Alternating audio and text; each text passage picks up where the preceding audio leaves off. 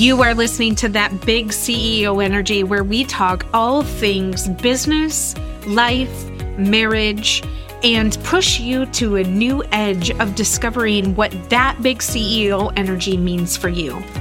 Listen, I understand that we have barriers that we carry from when we were once employees, and those have impacted us as we continue to build our businesses. I'm here to walk alongside you and give you encouragement through interviews with friends and other women in business who have broken down those barriers and paved their own way. Tune in with me as we uncover some of the unconscious things that we do that keep us from building that big CEO energy we've always dreamed about. Let's dive in. Welcome back. Today, we are going to dive deep into effective leadership in today's dynamic business landscape. I I really truly believe that when we explore the crucial aspect of leadership that often takes the backstage with emotional intelligence, particularly for female CEOs, we can uncover a lot of things to learn. So this episode is going to be relatively short, but it's going to be super impactful. For, so let's dive in. Emotional intelligence, this concept of it rather, has been gaining prominence as a key factor in successful leadership over an abundance of time. But today we're going to focus on how it really intersects with the role of a CEO in a female capacity and why this is a game changer, not only in the corporate world, but your business as CEO. And so to guide us through this discussion, we've sort of prepared a comprehensive exploration of this topic. And first, I want to define what emotional intelligence actually is, because it's not just about being in touch with your emotions, but really understanding and managing them effectively.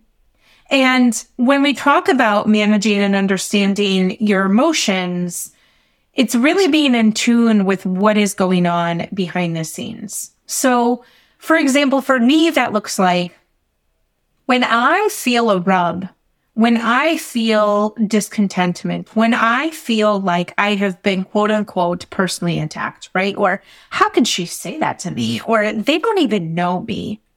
I have to sort of stop for a moment and really unpack that. And I have to unpack it because what that's telling me is that there is something underlined that is making me feel really uncomfortable.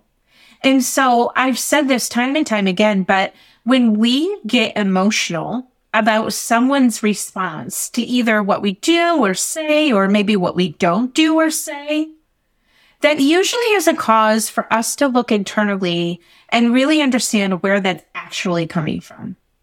When we can actually understand where it's coming from in terms of, is it our childhood? Is it something that happened to us in, you know, corporate? Is it something that's happened to us from our friends or from our family? We then can say, that's interesting. What are the parts and pieces that are making the feathers ruffle? So when we define and understand and manage our emotions effectively, we have to then ask, how does this then play a role in our leadership? And I was just having this conversation today with some wonderful folks about when we are leading teams, when we are leading ourselves in our business, it comes from emotion. It comes from an emotional response to what we've learned, what we've gained as wisdom, what we have implemented throughout our teams throughout, what we've implemented to ourselves. But especially we have to ask, how does this play a role in my leadership as a female CEO? And there's this stereotype that really associates leadership with traits that are often labeled as masculine. You know, you've got to be you've got to be strong and you've got to not show emotion and you've got to be a good leader and a good guide and help people shape and inform. But how does this perception of emotions and leadership impact us? And how can emotional intelligence really help navigate through the expectations? Because if we're saying to ourselves as a female CEO that we are leading our business and we are leading our teams, then that often evokes a masculine response, right? It is structure and it is order. If we can really get on the side of unpacking emotions, and if we can be emotional with people, I think then we find ourselves in a human element. There we find ourselves building empathy. Empathy is really a cornerstone of emotional intelligence. But I think if we can ask, how can female CEOs leverage empathy to build strong, cohesive teams and foster a positive work culture? It really starts with ourselves. It really starts with looking at the way that we have experienced empathy.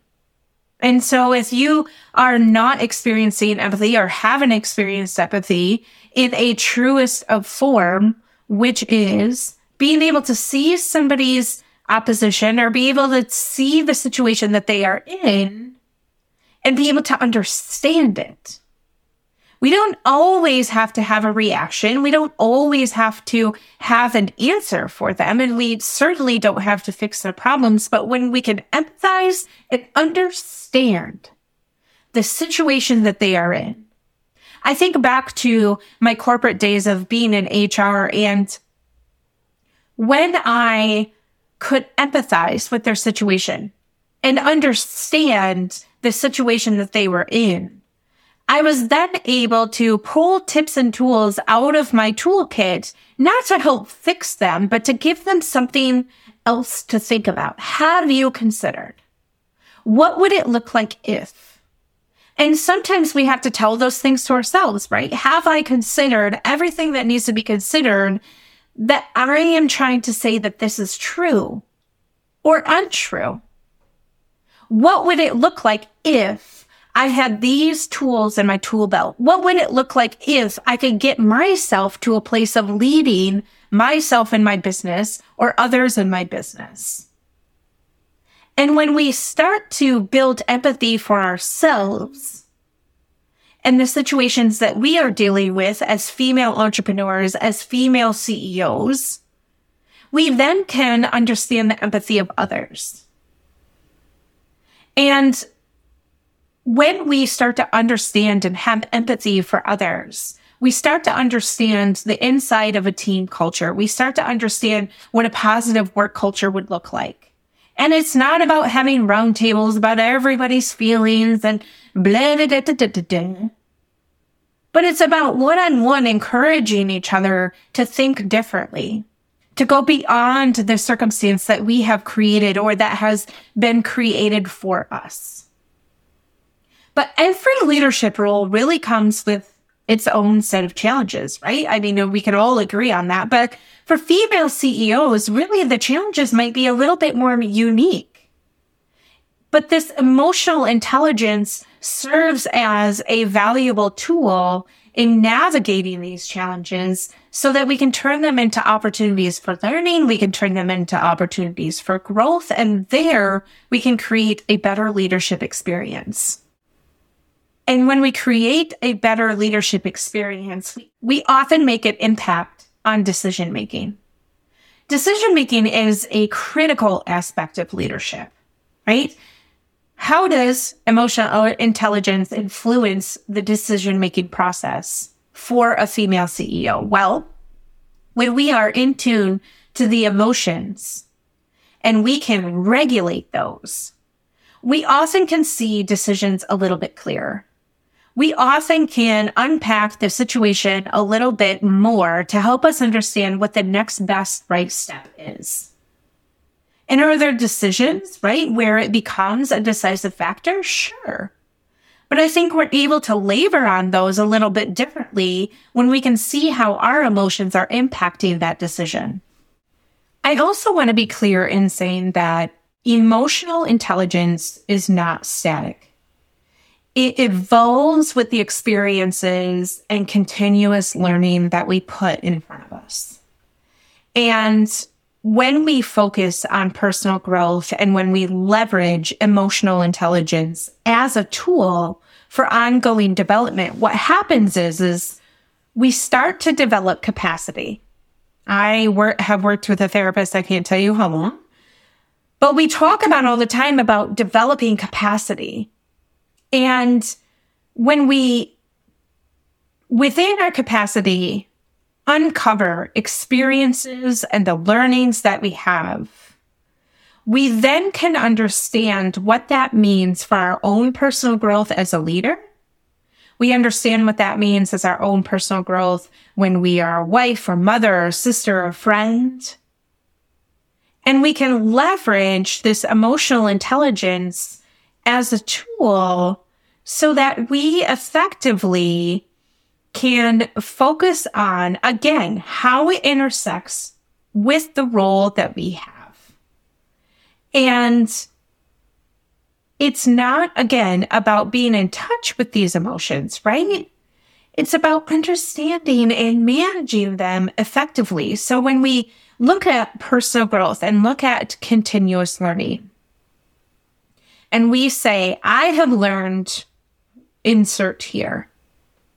But what I want to learn is.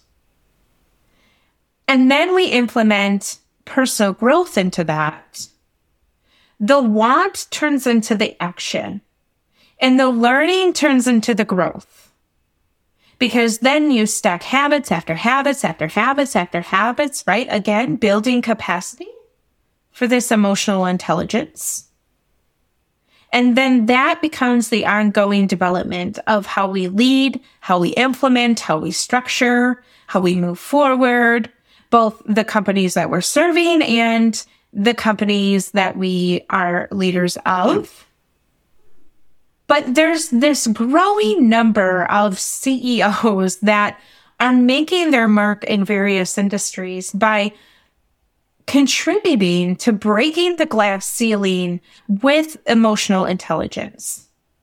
And what aspiring female leaders can learn from those who have already paved the way is to continue to show up differently, continue to show up in your capacity, continue to uncover what your emotional intelligence says about your personal growth and, and what your continuous learning looks like because you can, right? Look at what everybody else is doing and it sounds really, really fun.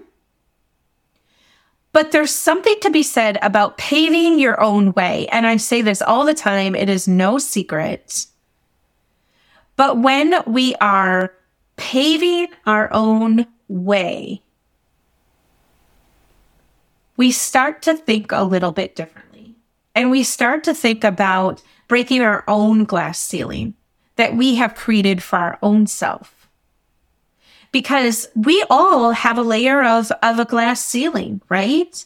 But again, with the emotional intelligence piece, if we are not understanding and managing our emotions effectively, we will never be able to look at the glass ceiling and say, what are the things that I need to do to break it? When we dissect. And I, when I use the word dissect, it is like so intricately. It is every little thing. And this takes a lot of work. And I have some podcast episodes that I have done with some friends that I will put in the show notes. But when we do the work, we can then hold ourselves accountable. We can then pick out the things that, you know, maybe it has impacted us from others so that we can work through breaking through our glass ceiling. There's always going to be a glass ceiling where you work, right? There's always going to be that layer. And emotional intelligence inside of that layer, if you are working in a corporate environment, again means that you are unpacking the emotions that you have. You are identifying what are the strongholds that are happening to you right now at this moment. And you're building capacity to learn new things. as we wrap up kind of this this discussion, I'm I'm not done with this quite yet, but I want to give everybody a chance to really dissect what emotional intelligence means to you. Can you journal about that? What does it mean to you? What are some of the things that are impacting your emotional intelligence? But it's evident that emotional intelligence is not just a buzzword. It's not. It's a critical skill set that can transform your leadership dynamics and how you show up as a CEO in your own company. Female CEOs are armed with high emotional intelligence that are not just leading, but they're redefining the rules of the game. I am so grateful that I have built capacity for emotional intelligence. And it's only been done with the work that has been done behind the scenes privately with accountability people, with other insights that I have gained from things that I have chosen to build capacity for. So if you enjoyed today's episode, I want you to be sure to subscribe and, and stay tuned for more leadership insights because I'm really going to put a big focus on that this year. And it's not just about leading teams because you can't even get to the point of leading a team unless you lead yourself first. So I want to unpack what that looks like. I want to give you some tangible tips and tools to make sure that we are serving that way, serving each other, serving ourselves and so journal. What does emotional intelligence mean for you? And look out for the next one.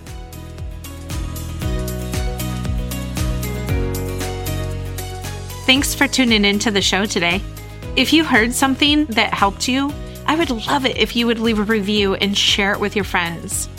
This helps more people just like you become inspired to move the needle of their big CEO energy into a positive direction. If you would like to learn more about how I can help you streamline and position your business for growth or lead your business as a CEO, feel free to jump into the show notes with all of the links to find me. And don't forget to head over to Instagram so we can be pals.